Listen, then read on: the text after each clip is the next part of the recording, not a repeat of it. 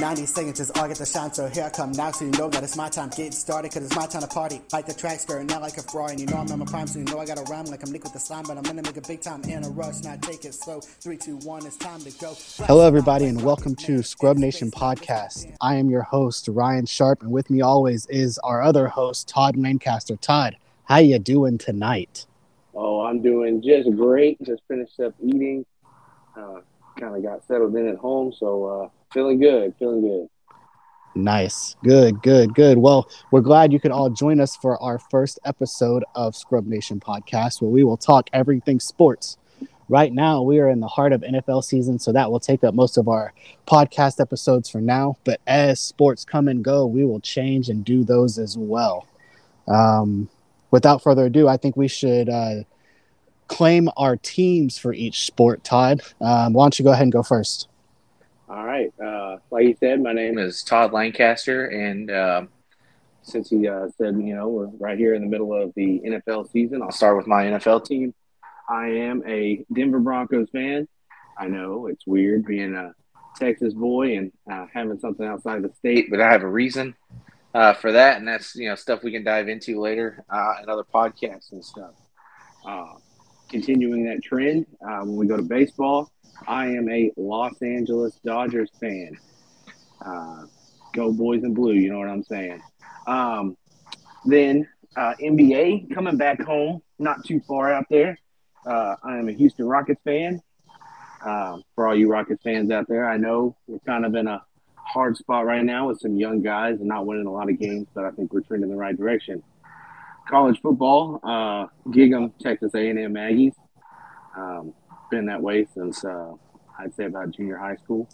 Uh, and then uh, on the flip side, because of uh, my wonderful grandmother, uh, I am a Kentucky Wildcats basketball fan. Um, then looking at soccer, Premier League, I am a Liverpool fan. Go Reds. Um, and I don't know much about soccer. I'm getting there, just really kind of diving into it and what it is. Uh, same thing goes for hockey. Don't really have a favorite team. Uh, don't know much about it. I enjoy watching the sport itself.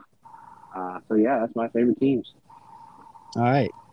Yeah. So uh, like I said, my name is Ryan Sharp, um, and I'll start with the NFL NFL as well. Um, NFL. Um, my team is not doing well or looking well, but I am a Dallas Cowboys fan. Um, we are America's team because we always pop up in every single conversation about football. You're welcome. Um, we'll take it on down to the NBA. I am a Dallas Mavericks fan. Uh, really liking what we're what we're doing right now. Um, I think Mark Cuban has a good idea of um, how we need to build around Luka for the future, um, and I really think we have a good shot at winning a couple championships with Luka in Dallas. Uh, move to the MLB. I am a Texas Rangers fan. Um, just how I've grown up, uh, and so it's always stuck. Then we moved to college football and basketball. Um, and I take it just a little bit north to Oklahoma. I am an Oklahoma Sooners fan. Um, my grandfather is from Oklahoma. Um, he was raised an Oklahoma Sooners fan, and so it was just born in my blood. Um, for soccer, um, Premier League as well, I'm a big soccer fan. Uh, I am a Manchester United fan. Um, I became a Manchester United fan right after their glory days, so I've been suffering and never had a glory days. Um, so it's uh, a long time coming, and I'm uh, excited for the future there. Um, and then with hockey, I'm a Dallas Stars fan. Um, my wife is a Minnesota Wild fan, so we have some uh, good uh, rivalries in house over here in the Sharp household. But uh, all in all, it's good though. Um, but those are our teams. Um, without further ado, why don't we just go ahead and dive into our episode um, and talking with Week two review. Um, Chiefs beat Chargers. Cowboys beat the Bengals. Packers beat the Bears. Cardinals beat the Raiders. Broncos beat the Texans. Rams beat the Falcons. 49ers beat the Seahawks. Dolphins beat the Ravens. Bucs beat the Saints. Jets beat the Browns. Lions beat the Commanders. Giants beat the Panthers. Patriots beat the Steelers. Jags beat the Colts. Eagles beat the Vikings. Bills beat the Titans. Todd, what is what stands out to you there? Um, I, what stands out to me most this week was there were quite a bit of really, really good games uh, that really just came down to the wire. Um, like that, uh, that Dolphins Ravens game was tremendous. Uh, on the flip side of that, there was a lot of blowouts. Um, Bills Titans.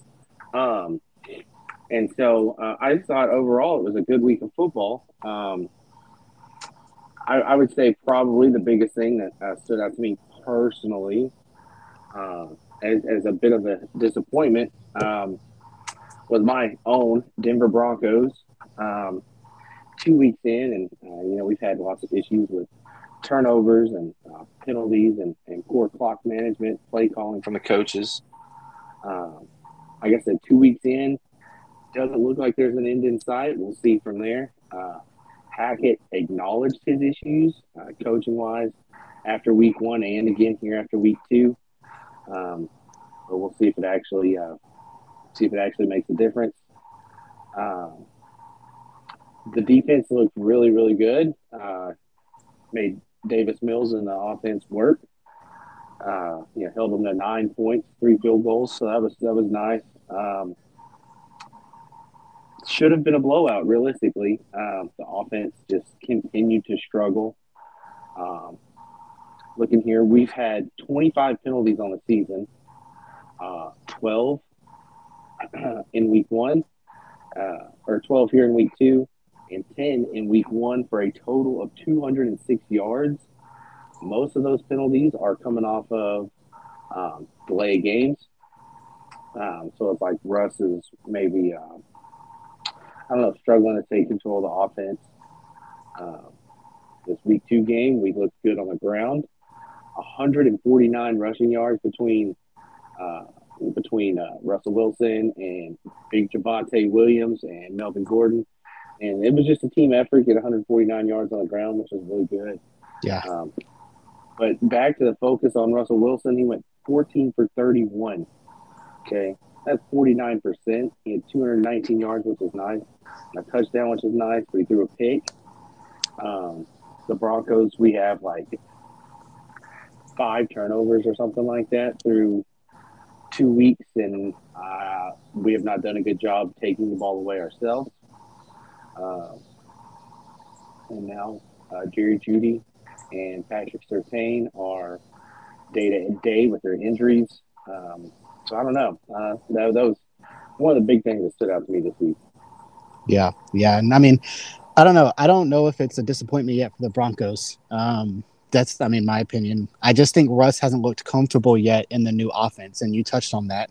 I mean Williams has looked good, Sutton has looked good, Jerry Jeudy looked amazing until he got injured last week, which is which sucks. Um, and hopefully it's only short term with the rib injury, um, and is only out for a couple weeks at most.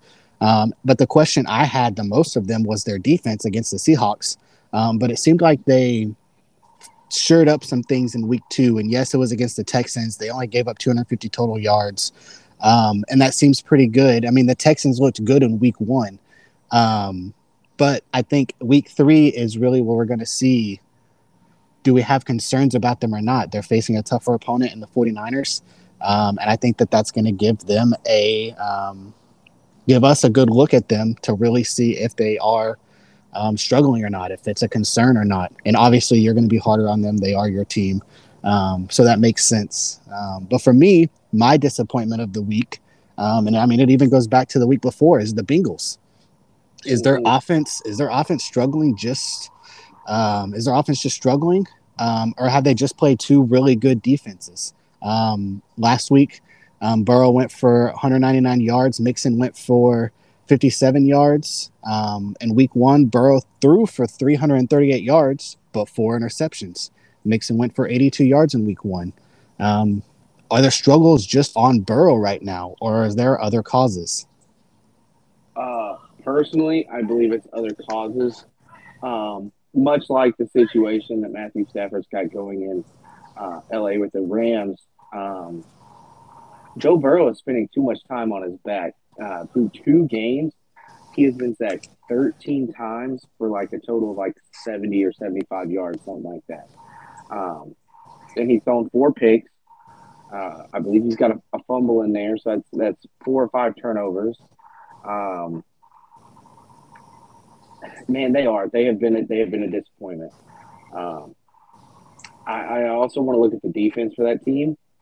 Um, they let uh, Cooper Rush just uh, kind of ball out. No offense to him, but um, he's a backup that actually didn't even make it through the roster cuts technically.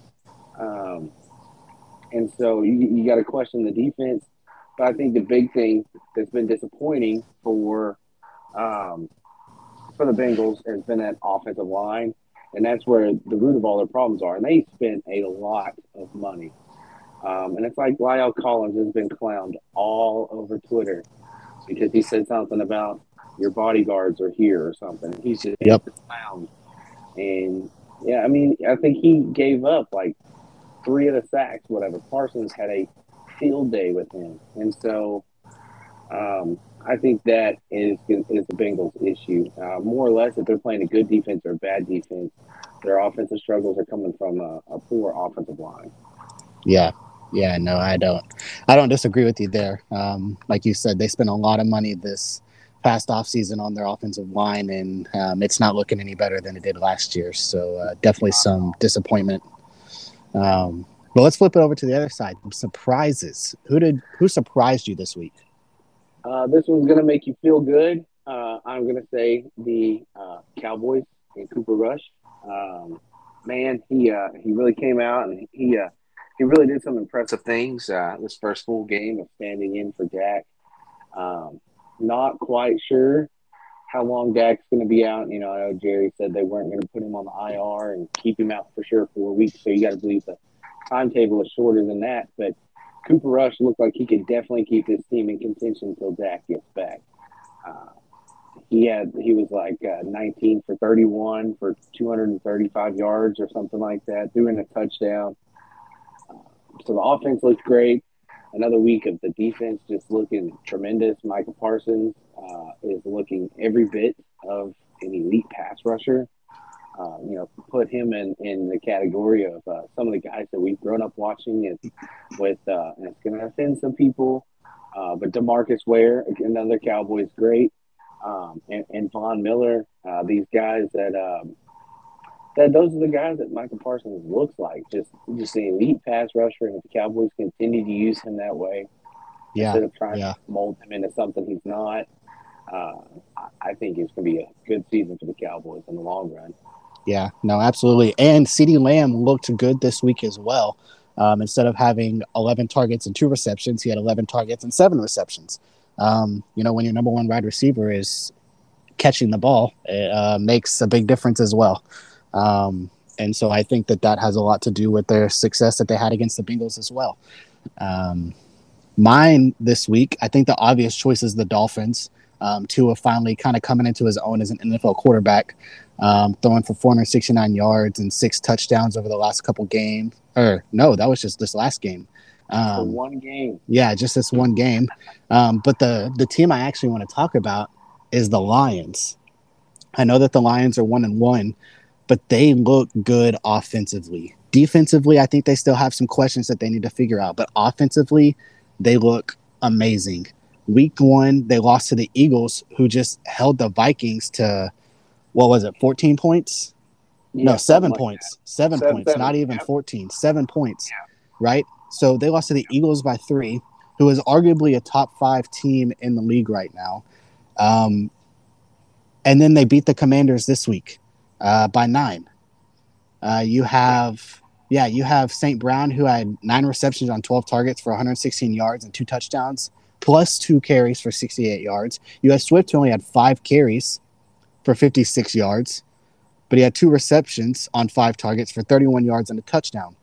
But Goff looks good. Uh, yeah, one hundred percent. Goff looks like uh, the Jared Goff that that that led the Rams, uh, you know, to a to a Super Bowl, you know, or whatever before they got blown out. But uh, for sure, Jared Goff is looking uh, he's looking tremendous for sure. Uh, yeah, and like, and like you said, the rest of that offense, not like super big names, but man, Amon-Ra St. Brown is a name that a lot of people are going to have to learn real quick, fast, and in a hurry. He he kind of broke out last year and and kind of showed what he could do. But now he's 100% the, the best, you know, player on that team. Um, Swift didn't have a lot of touches, uh, but made his touches count. And that's what you want from a good offense. You know, give these guys that they don't have to get, you know, 10, 15, 20 touches to make something happen. You know, if you got yeah. less than 10 touches, can score a touchdown, have almost 100 yards, wow. And, you know, that's that's a great game. That's a yeah, game. Yeah. Well, and and Swift was coming off an injury or um, they say an injury. It was probably just a knock, um, just a just a little small thing.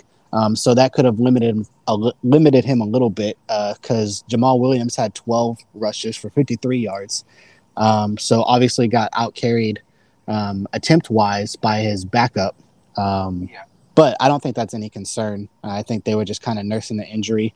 Um, they were in the lead, so why put him in there for further injury if you don't need to? Um, no, type exactly. type thing. Exactly. He's producing those kind of numbers with less carries. So yeah. when the offense is going full swing, when he's full healthy, uh, the things that Swift is going to be able to do, um, it's definitely 100% going to make the Lions a, a formidable opponent. Uh, absolutely, absolutely. Um, why don't we move into our next section of cause for concern or overreaction? Who do you have somebody as a cause for concern or an overreaction?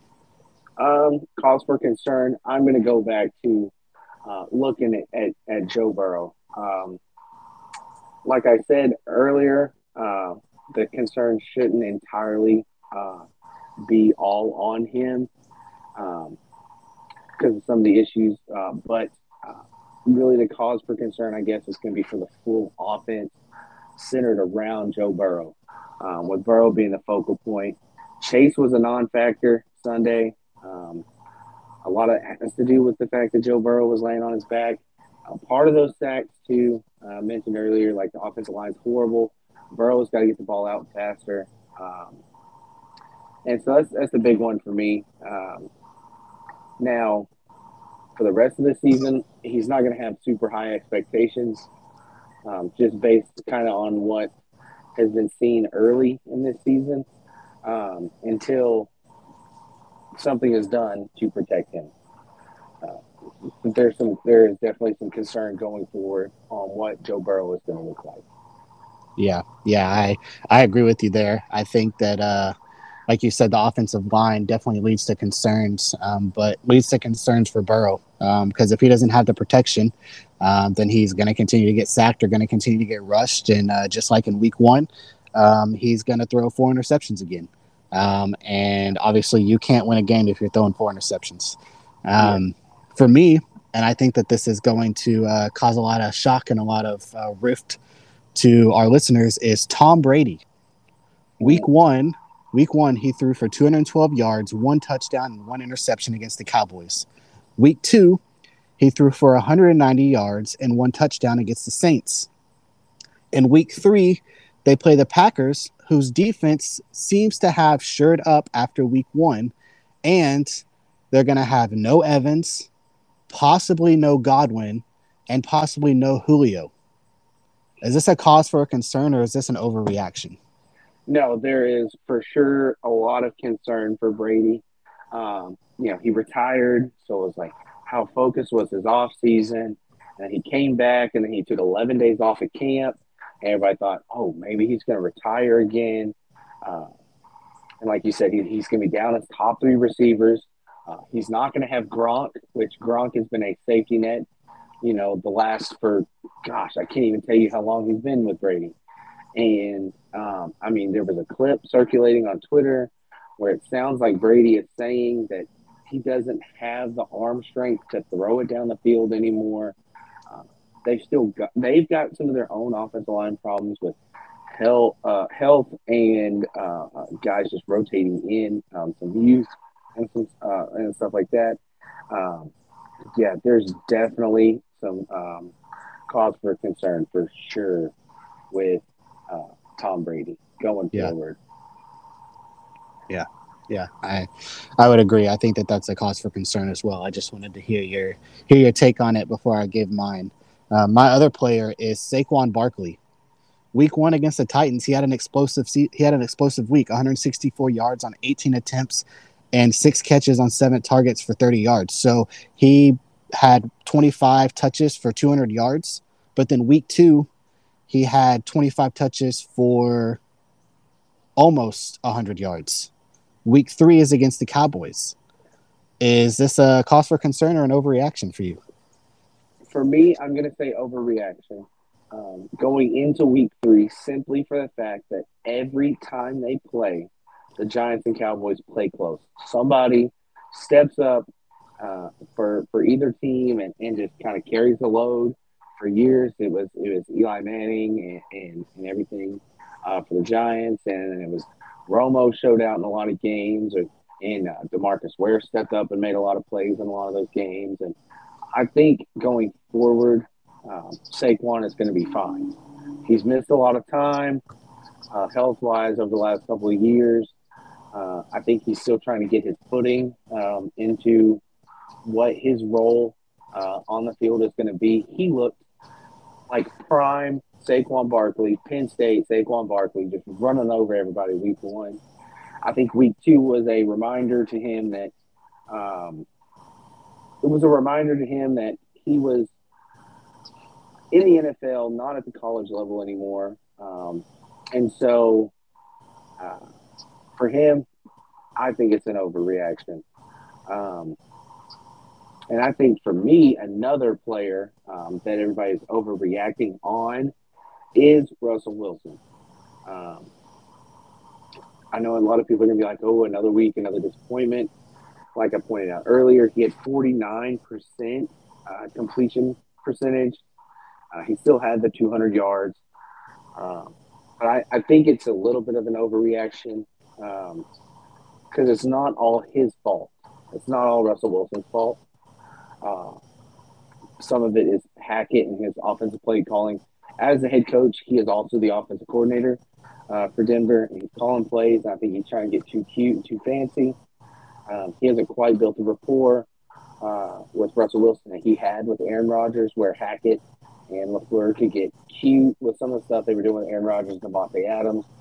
Um, it's not quite there. Um, so right now, it is an overreaction. If week three against the 49ers, Russ does some of the same things, uh, four clock management. Uh, kind of looks like he's got, you know, he's his nerves are shot again.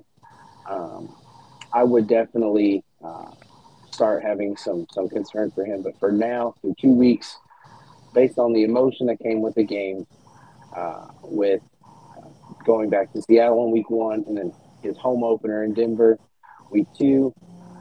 Um, $242 million quarterback will settle in for sure for sure. Yeah, yeah, no, I I agree with you. I think that it's a overreaction as well. Um, I mean, he threw for 219 yards, one touchdown, one interception against the Houston Texans, um, and that's not that great, uh, to be honest. Um, but like I said earlier, I just don't think he's looked comfortable yet.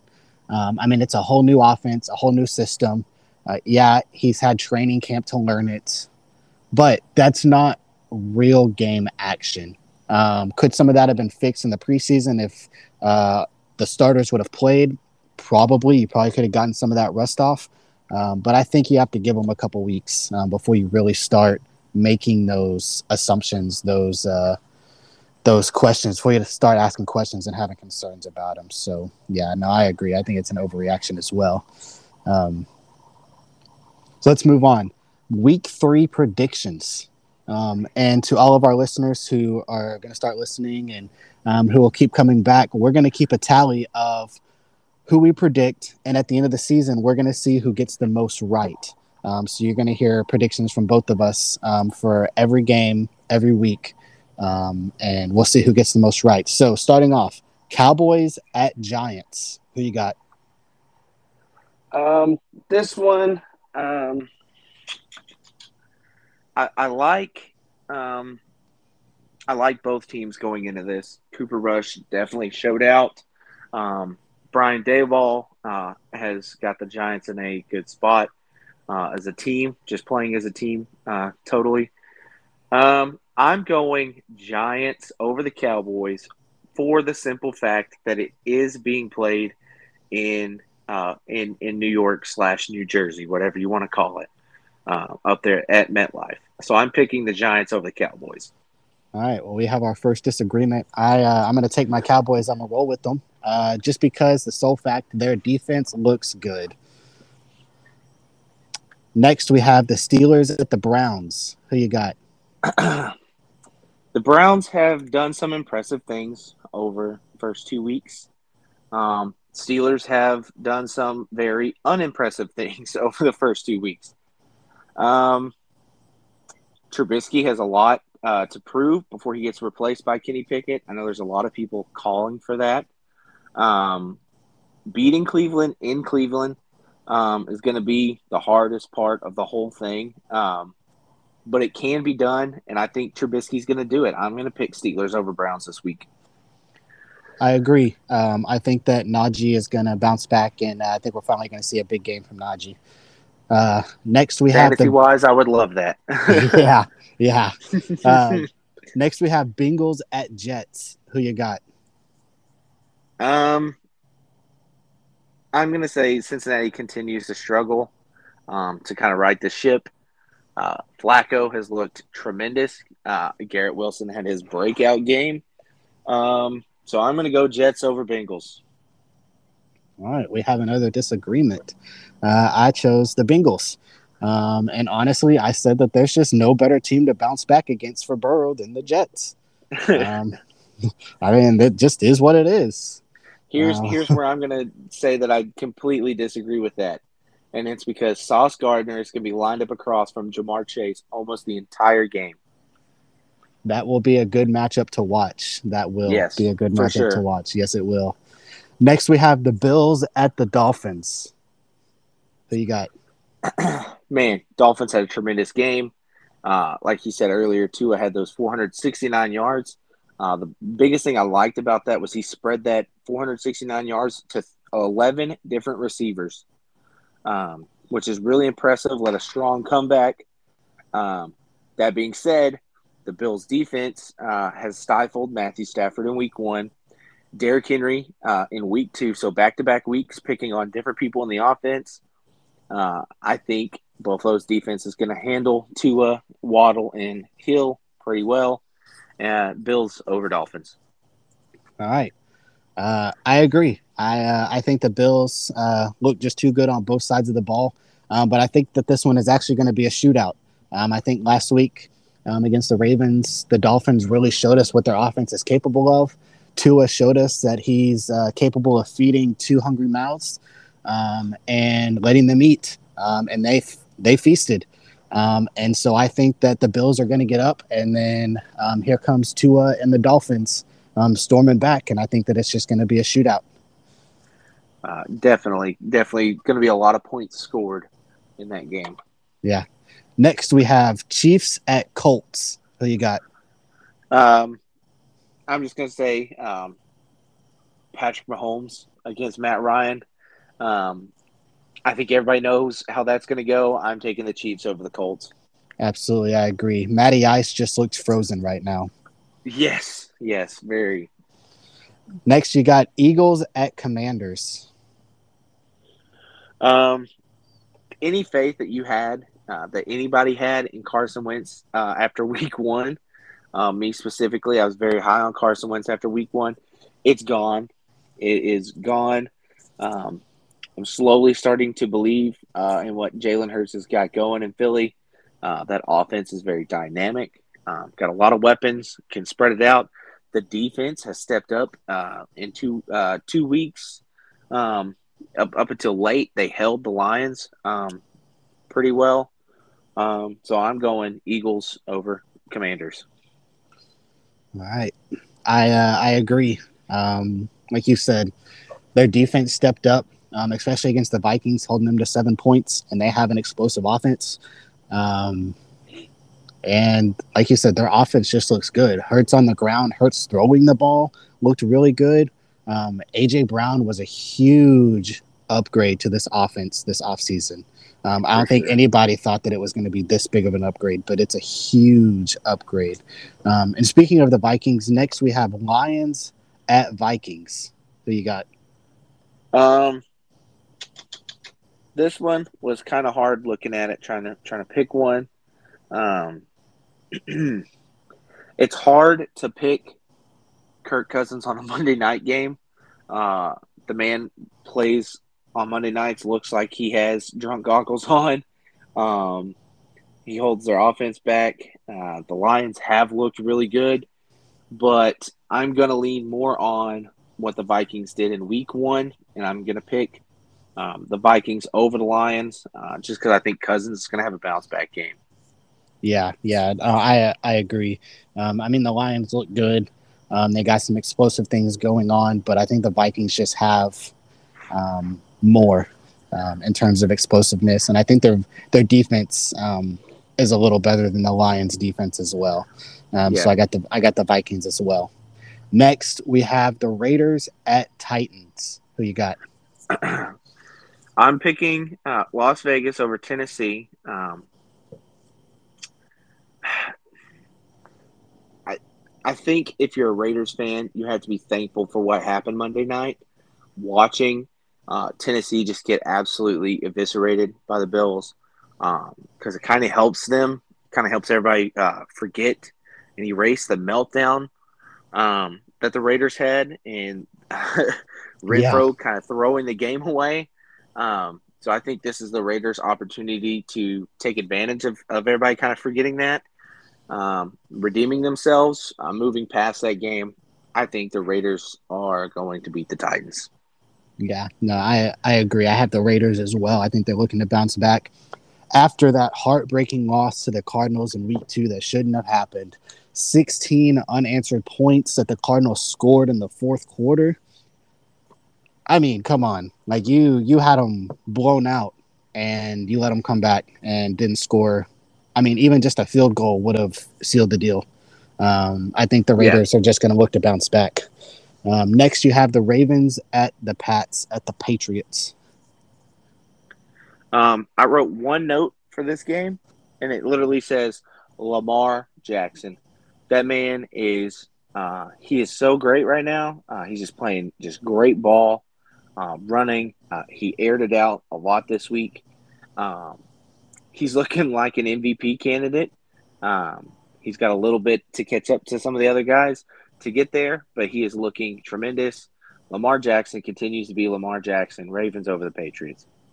Yep, no, I, I agree. I don't have anything to add to that. Saints at Panthers. Who you got? here's here's what my note reads right here. Even with a cracked spine, Jameis continues to shine. Um, he's dealing with some injury to some vertebrae in his back or something. He's got like small cracks in him or something, and um, he played okay against a very stout Tampa uh, defensive backfield. Um, I still, I, I'm not, I'm not a Baker fan. I don't believe in Baker. Um, I don't believe in the Panthers right now. Um, uh, so yeah, I have Saints over the Panthers. Yep, I agree. Um, I think their defense just looks really good this year. Um, and so I think their defense uh, can uh, shut down Christian McCaffrey. Um, Baker hasn't looked uh, that great this year, like you said. Um, and then Jameis obviously um, has been playing pretty well. Um, so yeah, Saints over the over the Panthers. Uh, next, you have the Texans at the Bears. This one, uh, another interesting game. Um, two teams that looked really good in week one that did not look good in week two. Um, I have the Texans over the Bears because uh, they're still looking for their first win. Um, uh, this week, though, uh, they're going to get into the end zone, um, unlike they did against Denver, and uh, it's going to be more than once, that's for sure. I, I have that offense just kind of popping off, scoring a lot of points. Uh, Texans over the Bears. All right, I uh, I actually have the Bears over the Texans, uh, looking to bounce back after a tough loss to Green Bay. Um, we know that rivalry runs deep, um, and that it's a uh, it's a heartbreaking loss, um, and I think that the uh, the Bears are looking to bounce back. We have yet to really see anything from Darnell Mooney this year, um, and I don't know. I guess we'll see if uh, he decides to break out um, in Week Three.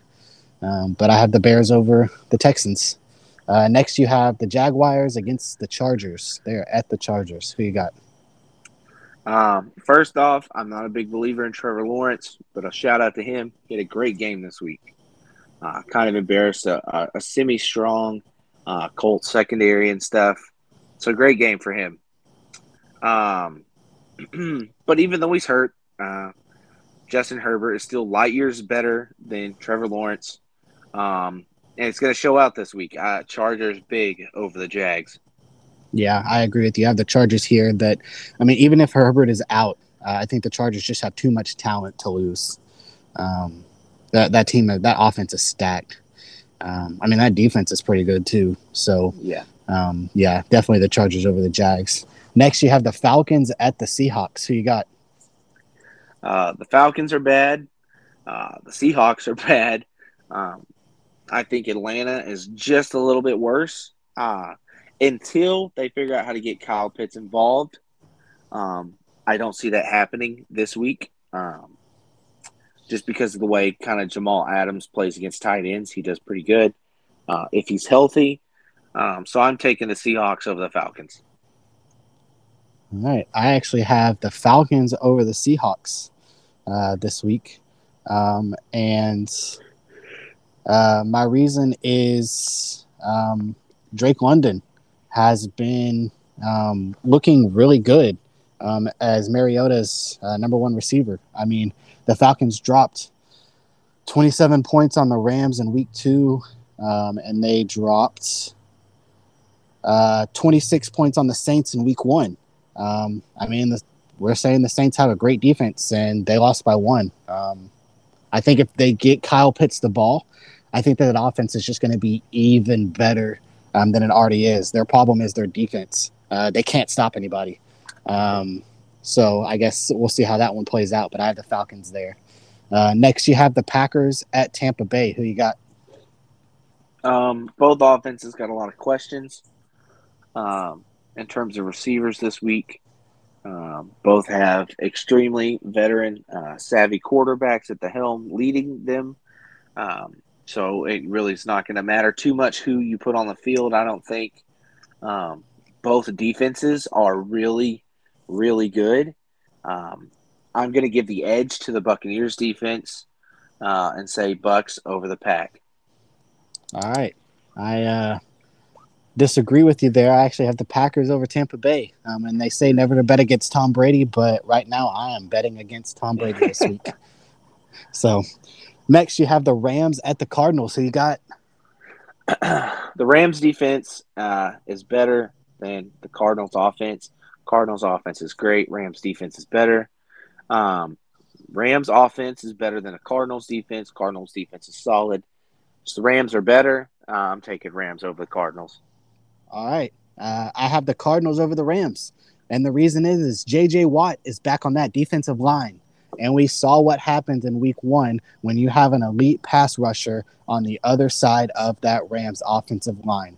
And when you put that J. Watt factor in there trying to get to Matthew Stafford, I think we will see what happened against the Bills in week one. I mean, I can agree. Um, but the question is, which J.J. Watt are we going to get? If we get a J.J. Watt that kind of turns back the clock like Von Miller did week one, uh, yes, and he's going to be a game changer. Cardinals are in it. Uh, yeah. But I have a feeling he's going to be rusty um, quite a bit uh, jumping into this because I don't know that he got any preseason action. Um, so I'm, I'm still going to stick with my Rams. All right. Uh, last but not least, we have the 49ers at the Broncos. Who do you have? um, you know, continued disappointment on offense would not surprise me. Um, I've just kind of succumbed to that over the last couple of years, uh, watching some defensive minded head coaches. So it's I'm just kind of getting over it. You know, whatever. If it happens, it happens. Um, but I'm going to stick with my Broncos. I believe in them. Uh, we're going to be two and one at the end of the week, uh, just because Russ does know the Niners, um, and I think week one, uh, you know, he played a team he had never played against outside of practice, but he's going back to the NFC West where he's been comfortable for years. Um, even if they haven't been winning a lot of games, he's always performed well, pretty well against the NFC West. Um, this time going back, he's going to show out Broncos over the Niners.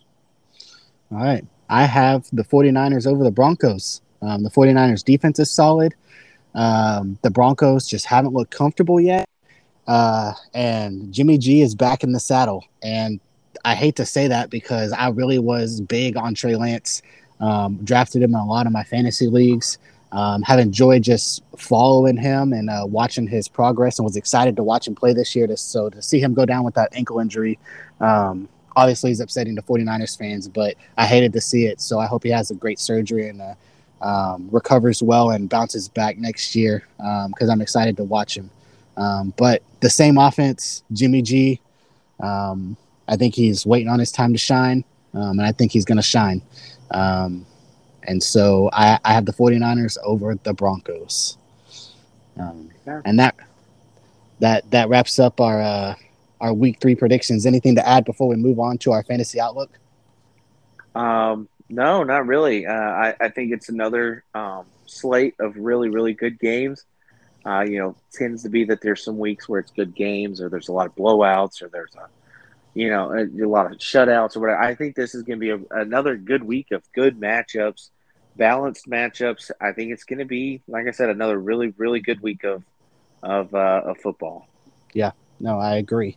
So let's move on to fantasy outlook. And I got to say, the words fantasy football are really hurting my soul right now. Um, and I know that for you as well. Uh, I know that in the league we are in together. Um, for me, in week one, I lost Dak. In week two, I lost Lance. Um, in week one, I lost Keenan Allen. I lost Pittman. I lost Godwin. I lost Julio. Um, and then your team just didn't seem to perform at all this week. Um, so I know fantasy football is uh, not our favorite uh, our favorite thing right now, but we love it and we're gonna keep going. So yes, we are. You, who do you have first for your fantasy outlook? Uh, fantasy outlook outlook. Expect another big performance from Garrett Wilson. I think this week was his uh, was his breakout. Um, he looks really uh, really comfortable with Joe Flacco. Um, as you saw, that he was coming up clutch late in that game for them, uh, helping them kind of spur that come from behind win. Uh, I mean, he had eight receptions, 102 yards, two touchdowns. The two touchdowns is not it's not going to be an every week thing. Um, I think the volume of targets and receptions is though, um, and he's one of those guys when he catches the ball. Uh, it don't matter if a defender's on him or if they're 10 yards away. Everything is open field for him. He's going to make guys miss. He's going to rack up the yards. Uh, so my first person, Garrett Wilson, another good week. Another yeah. good week.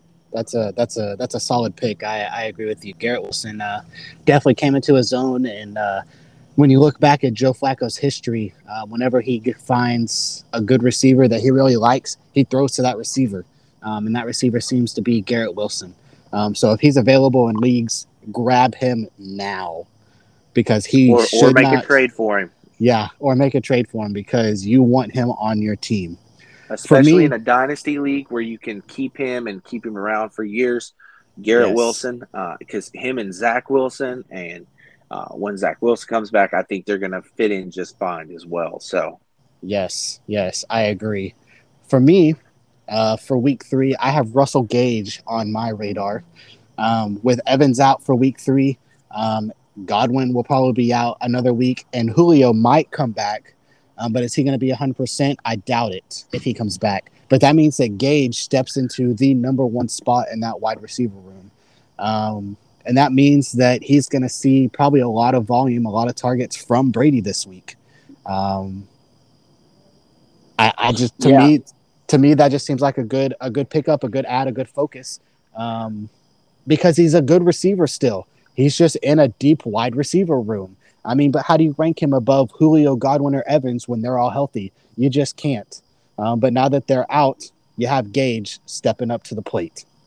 Agreed. And, and in years past, Russell Gage hasn't exactly been the uh, the consistent producer in offenses.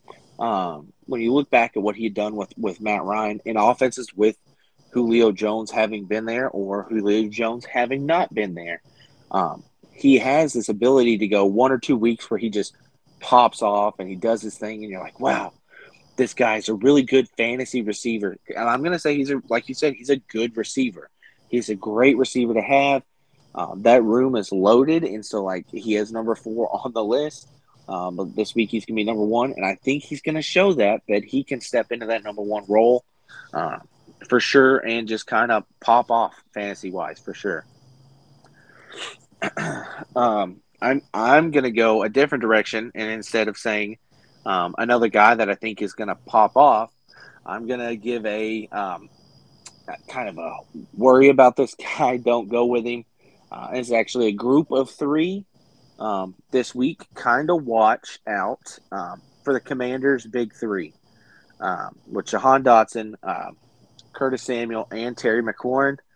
Um, the Eagles pitched a shutout, or might as well have. They only gave up seven points to a very high-powered Vikings offense. Um, I think you put it best uh, this afternoon when you were texting and said uh, the jet did not even take off. You're right. Justin Jefferson did not even take off. Um, and so this week, do not, if you can avoid it, do not start a commander's receiver. Um, with Carson Wentz, Kirk Cousins is better than Carson Wentz, and the Eagles shut Cousins down. Wentz is going to be shut down. Do not start commander's receiver. That's uh, yeah, no, for for week three, I definitely have to uh, agree with that. That the Eagles were shut down. Um, the jet did not take off. Um, the cook did not cook. Um, that offense, Kirk Cousins, crap, crashed the Enterprise. I mean, it was all the above. Um, that offense just did not look good against the Eagles. Um, and like you said, um, I just don't think they're going to look good against the. Uh, I don't think the Commanders are going to look good against the Eagles. But for future, I think Carson Wentz is a good pickup. He has a pretty good schedule ahead of him. Yes, he has to play the Cowboys in week four. Um, but can the Cowboys hold three good receivers? We haven't seen that yet. Um, they held Chase to pretty decent um, because Higgins went out uh, with a concussion. Um, so they really had to focus on one person. Uh, but can they hold three? Um, then they have the Titans, the Bears, the Packers, the Colts, the Vikings, the Eagles again, the Texans, the Falcons, the Giants, back to back, the 49ers, the Browns, and then the Cowboys. They he, he has a pretty decent schedule. So if you need a quarterback in your league, if you're in a deep league, Carson Wentz is some guy to look at, especially if he's on waiver wires and you can pick him up cheap. Yes, uh, agreed, agreed.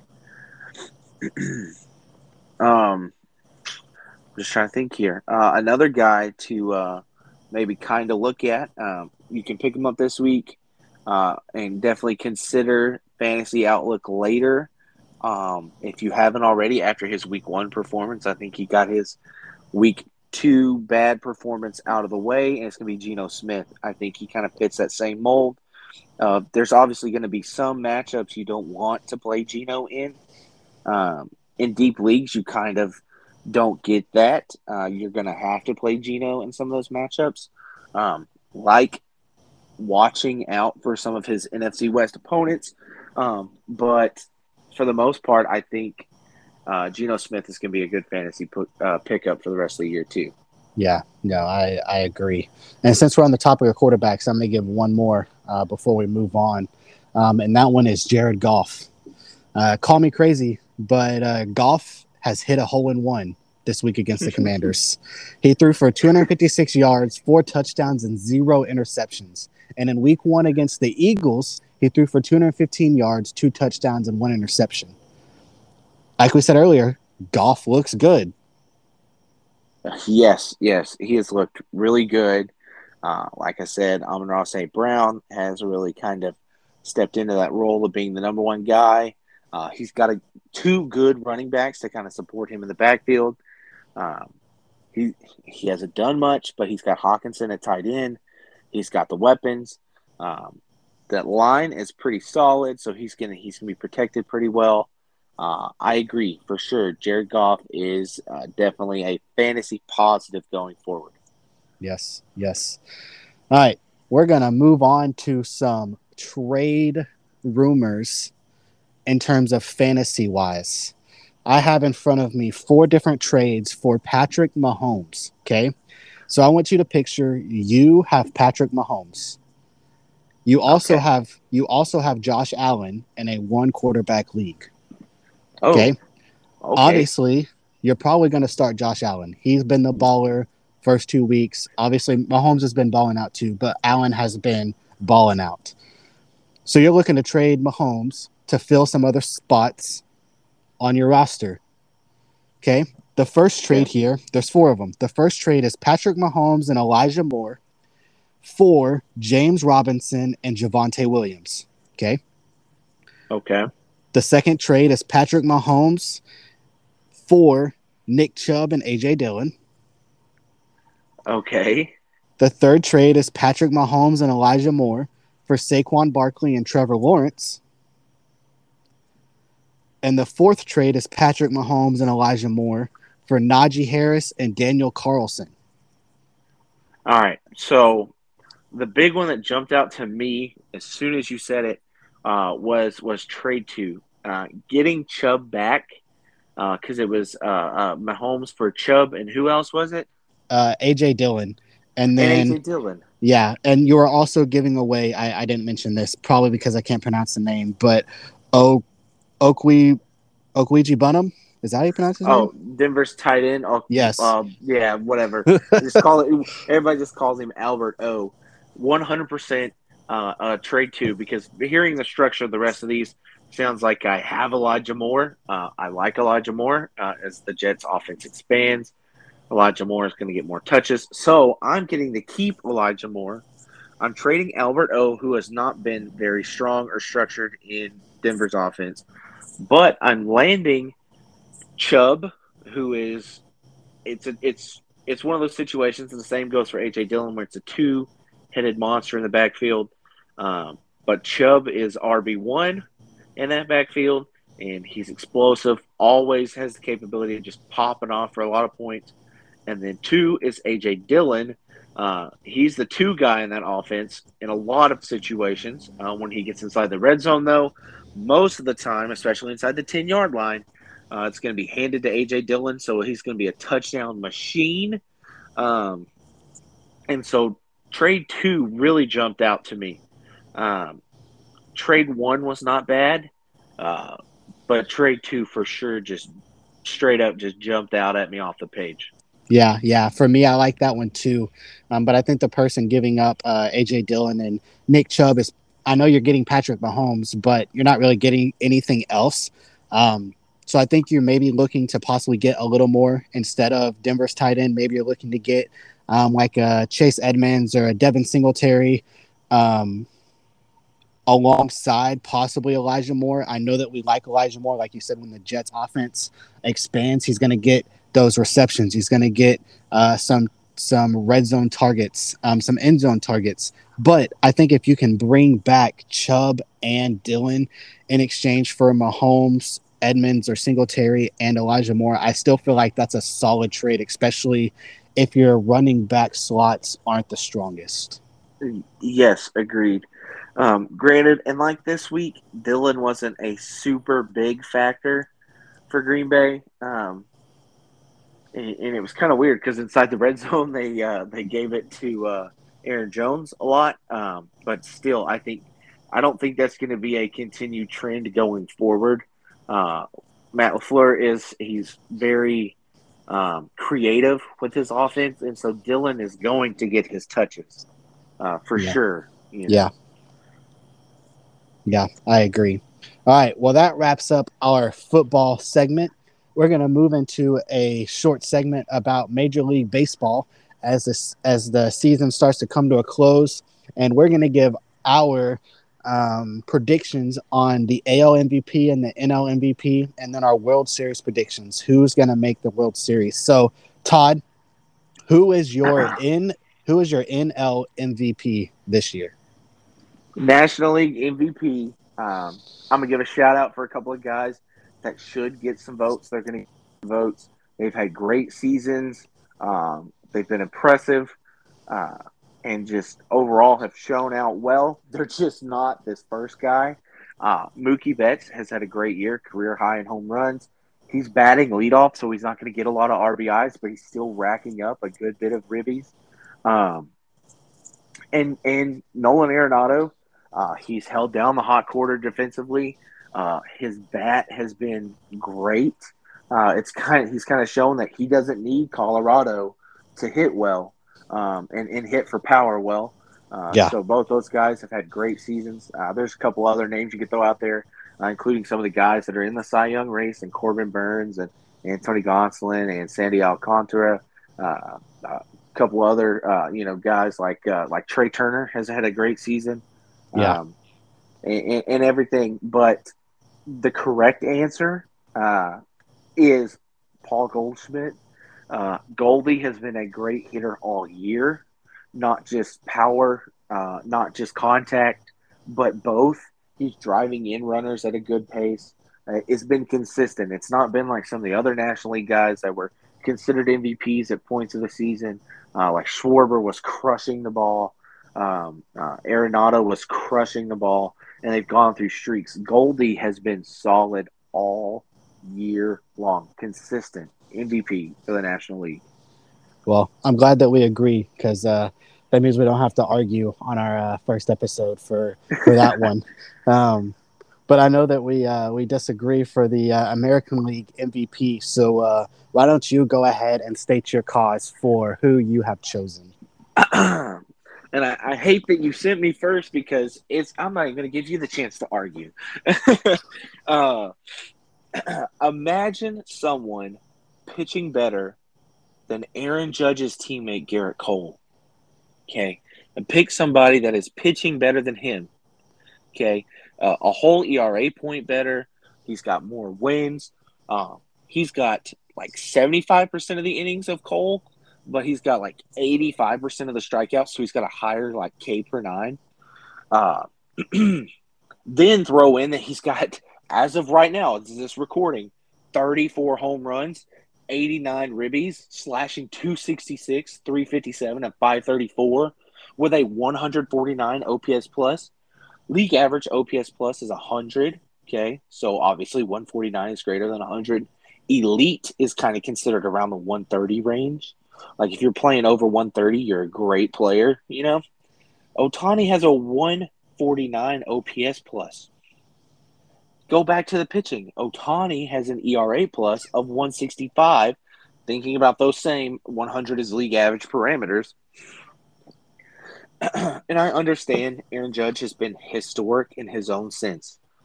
But MVP stands for most valuable player, and Shohei Ohtani has given the most value of anyone in baseball on both sides of the field and carried a, a I don't want to say horrible because they've got some pieces, but carried a horrible team all year that was just now eliminated from the postseason. Okay, that's uh no, I I like I like Shohei. Um, yeah, obviously he's got the the marketing corner. He's got that locked down. When you talk Major League Baseball, you think Shohei Ohtani. I mean, he's just he's who pops into your head. It's just like Mike Trout for all these years. When you think baseball, you've thought Mike Trout. Um, and now, right now, it's Shohei Ohtani, and they just happen to be on the same team. They're yeah. still their team is still garbage, and yes. I hate I hate the Angels for that because they are wasting generational talent. Um, Facts. But my American League MVP is Aaron Judge, and why is that? Where would the Yankees be if it was not for his offense? He has 127 RBIs, Take away his 59 home runs, and he is still third on that team in RBIs with 68. He leads the American League in WAR and WAR. His on base percentage is a .413. His slugging is a .688, which means he also leads in OPS at 1.115.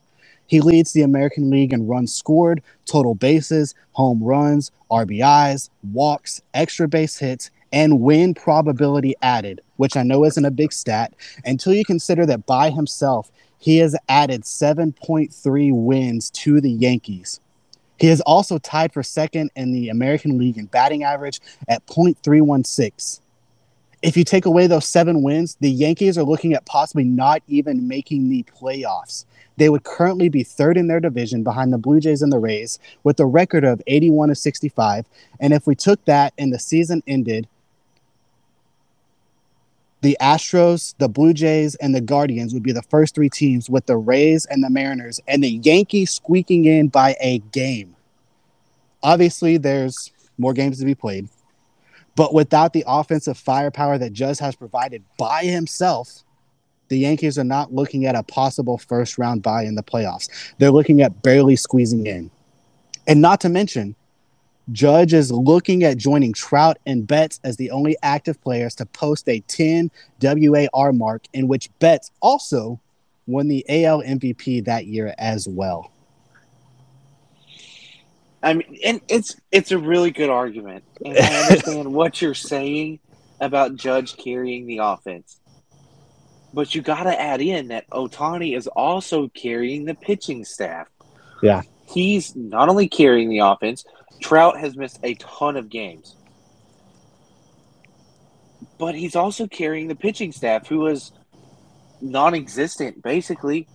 Uh, Syndergaard was there early, but he got traded to the Phillies. Um, but even when he was in LA, it wasn't something special. Yeah. Um, and Ohtani plays in a loaded division um, between the Mariners, who have freaking the next star and Julio Rodriguez, the Astros, who have everything that the American can even ask for right now in terms of hitters. the Rangers, who are just they're they're on the verge of doing something, and they've got great great players. And I'm not even going to mention the A's, so that's that's not a problem. Um, but he's in a they're in a stacked division, and I understand the Yankees are too. They've got three teams. You know, could the AL East could be sending four teams to the playoffs and, and whatever. but Ohtani is doing amazing things on both sides of the ball, not just one side. It's easy to carry the load on one side of the ball. But when you when you're having to carry both, you understand why the Angels are, are the way they are and Ohtani's by himself. Yeah. No, I honestly I don't think I don't think either one of them is a wrong pick. Um, I mean, they're both having historically great seasons. Um, I think it's just going to come down to who, obviously, who gets the most votes. Um, but I think it's going to come down to really how Judge finishes out the season. Um, I think if he makes history and is and hits the most home runs that we've seen um, in MLB history, I think that he's going to win it. Um, does that mean that he doesn't win it if he doesn't do that? No, uh, but I think that that will really help his cause. Should he and will he when he hits that mark? Oh um, yes, I, I, and I agree. I think Judge is going to win it, um, and it probably won't be a very close race in terms of votes. Um, just kind of looking at the way the media is rolling, uh, but I, am here for Shohei Ohtani and believe that he should be in the conversation and definitely has a should have a shot at it as well. Yeah. All right. Well, let's move on to our World Series predictions real quick. Um, we'll just we'll get those through real quick. I have the Dodgers versus the Astros in the World Series again. Um, and I think there's a lot of good teams in baseball, a lot of good teams that are going to make the playoffs, but I you just can't ignore the great baseball the Dodgers have been playing lately. Um, going back the last 50 games to July 27th, they're 38 and 12. Uh, fantastic on both sides of the ball. Uh, pitching has been a little bit of a struggle of late, but I don't think that's anything too concerning, uh, too major. Um, and obviously, you can talk about the Dodgers. They're your team. You're going to know more. Um, but for the Astros, when you go back 50 games uh, to July 27th as well, they're 33 and 17. Their last two series haven't looked the best. They lost all three games against the Athletics. Then they won three out of four against the Mariners. Um, but if they can bring it all back together, they should be able to cruise. Should the Yankees start to slump still, um, who are 24 and 26 over their last 50 games? Um, outside of Aaron Judge, they just haven't been playing good ball, um, which is why I have the Astros making it over the Yankees. Um, I agree. Uh, I, in terms of, of the whole thing kind of breaking down, I, I have the Dodgers playing a very good series with the Mets um, and NLCS and, and beating them, and that's no bias. I promise there's no bias in that decision. Like you said, the Dodgers have been playing great baseball. Um, they've got an all around just good team. The bullpen is finally kind of showing up like they need to. Uh, the Mets are a great team. Um, they continued their trend of losing DeGrom starts. Uh, but even with the, like I said, you know, they're a great team and, and the improvements they've made, they lost a DeGrom start. Uh, kind of in, in typical Mets fashion. Um, so I, I think the Dodgers are the better team. Once again, no bias. I promise in that. No bias. Dodgers over the Mets. And then the uh, I have the Astros beating the Blue Jays in the ALCS uh, for the simple fact that the Astros are probably going to be the one seed in the American League, kind of get that bye week.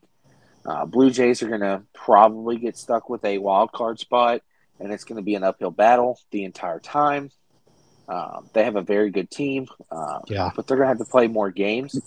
Uh, Houston's got a really, really good team. Um, they've got their Cy Young candidate, um, Justin Verlander, back. He came immediately off the injured list and looked like the Cy Young Verlander that was pitching before he went on it. Uh, and then I have the Dodgers over the Astros in six games. Um, there is a little bias in that. Uh, just kind of as a, a, revenge kind of thing, I guess, is going to play a factor. And uh, the Dodgers won their 103rd game this afternoon uh, in the first game of their doubleheader today. Uh, so uh, they just and it, it, it was against the D backs, but it was a come from behind, and there's been a lot of that this year. Of this team doesn't step down when they're playing from behind, and they're they're uh, playing good ball. Kershaw has been injured a couple of times, so he doesn't have a lot of innings on him going into the postseason. Uh, and so, yes, I, I, I think it's I think it's Dodgers over the Astros in the World Series. All right, you heard it here, folks we will see how the rest of this MLB season pans out. Thank you all for joining us for our first episode of podcast of uh, Scrub Nation podcast. Uh, we hope that you tune back in next week. Till then, toodaloo. Yes, sir. Uh, y'all take care. So here I come now, so you know that it's my time getting started, cause it's my time to party. Like the track skirting out like a and you know I'm in my prime, so you know I got to rhyme like I'm the slime, but I'm gonna make a big time in a rush, not take it slow. Three, two, one, it's time to go. Blasting off like Rocket Man in a space, now this my.